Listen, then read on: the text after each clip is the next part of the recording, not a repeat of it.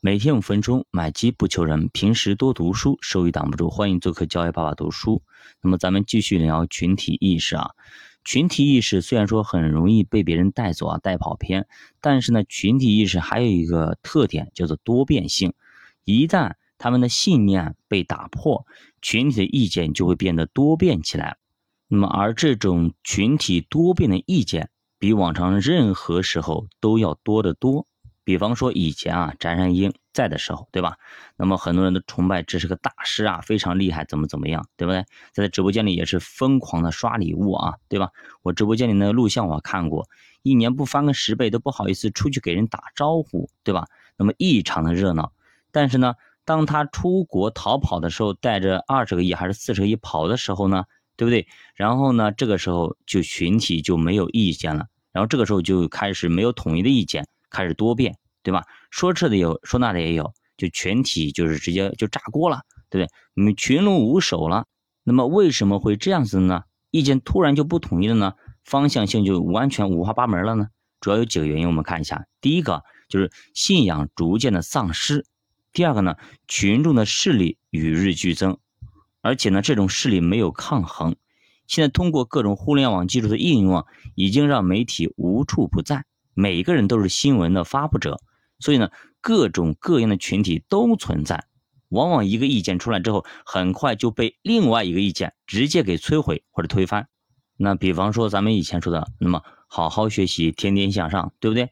后来就有一种声音出来了，说什么社会固化了，读书无用论了，读书你看看，读书辛辛苦苦考了个大学，对吧？还不如人家做个直播，对吧？一年赚个几个亿，对吧？光罚款十几个亿。那有人告诉你了，慢跑可以减肥，有益健康。那有些人说，那么体重太大了，慢跑呢会伤膝盖，还不如不跑呢。跑完之后呢，膝盖就那个了，老了以后呢，就老寒腿啊等等。那这个时候你发现，你跑也不是，不跑也不是，对吧？最后我们来看看啊，群体的分类和特征啊。那么群体呢，可以简单的分为意志性群体和同质性群体，其中的意志性群体又分为无名群体和有名群体。比方说咱街头，对吧，放一个广场舞，然后大妈们就叉咔咔都来了，管你认识不认识都来了，这叫无名群体。而议会、陪审团这些都是有名群体，因为有名单的，对吧？开会的时候那么都有通知过。而同质性群体又分为派别、身体团体和阶级。派别这个都知道啊，比方说汽车人啦、啊、霸天虎之类的都是属于派别，对吧？斧头帮等等的。那么身体团体又分为士、农、工、商。而阶级呢，阶层则分为比较多啊，比方说富人啦、穷人啦、中产阶级啦，还分为农民阶级、工人阶级、学生等等等等。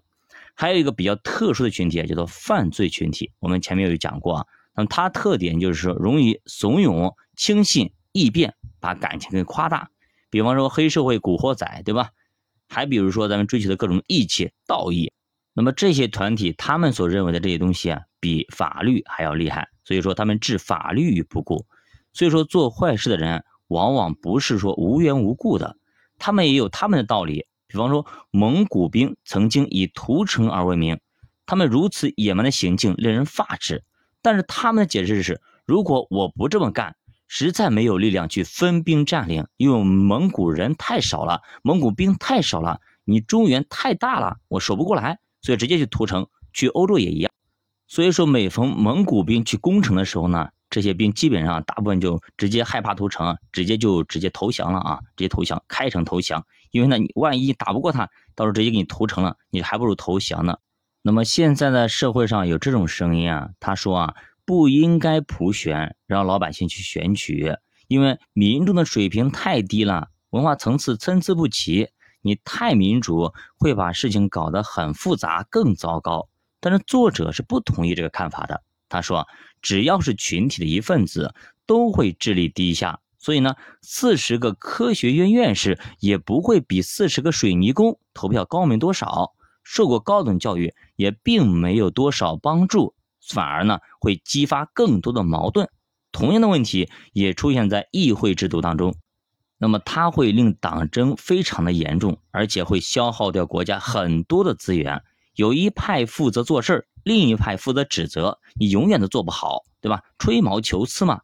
但是作者也说了，尽管议会制度有这样或者那样的问题，但是呢，它仍然是迄今为止最出色的统治方式。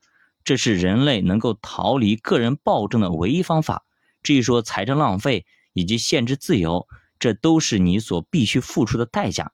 也正是因为议会制度，现代经济政治才会更加的平稳。那么如果没有这种制度，比方说以前再来一个那个希特勒的这样的人，直接后果不堪设想啊，对吧？人类就要面临灾难。最后作者总结，每个群体、每个民族、每个种族、每个国家都是这么发展过来的。虽然群体有这样或者那样的问题，但是群体仍需要领导，甚至在一些无足轻重的事情上也需要领导。所以呢，必须无时无刻对群体施加影响，否则大众就会退回到一个个个体状态，失去影响之后，他们就又开始一种混乱，直到另一种新的影响出现，这让一群人再度结成某种群体。这是从野蛮到文明，从分裂到整合，再从整合到分裂的过程，分分合合，合合分分，就跟我们古代说的分久必合，合久必分，这样一个道理。好的，那么上面这些我们讲的这些内容基本上是这本书的全部内容了。书比较薄，基本上你读几个小时就读完了。作者呢，依托于法国大革命的背景写了这本书，主要就是告诉我们啊，个体一旦融入群体，将会失去自己的意识，从而让自己心性大变。而群体一旦形成，不管是多么高知高干的人聚在一起，最后也会形成群体白痴或者群体无意识，非常容易被别人影响、蛊惑，失去理性的判别能力。而你要影响一个群体，远比影响一个人要容易的多得多。那么咱们作为投资者，咱们在投资中该如何去思考呢？这本书对于我们投资来说又有哪些帮助呢？欢迎大家留言、点赞、转发，再见。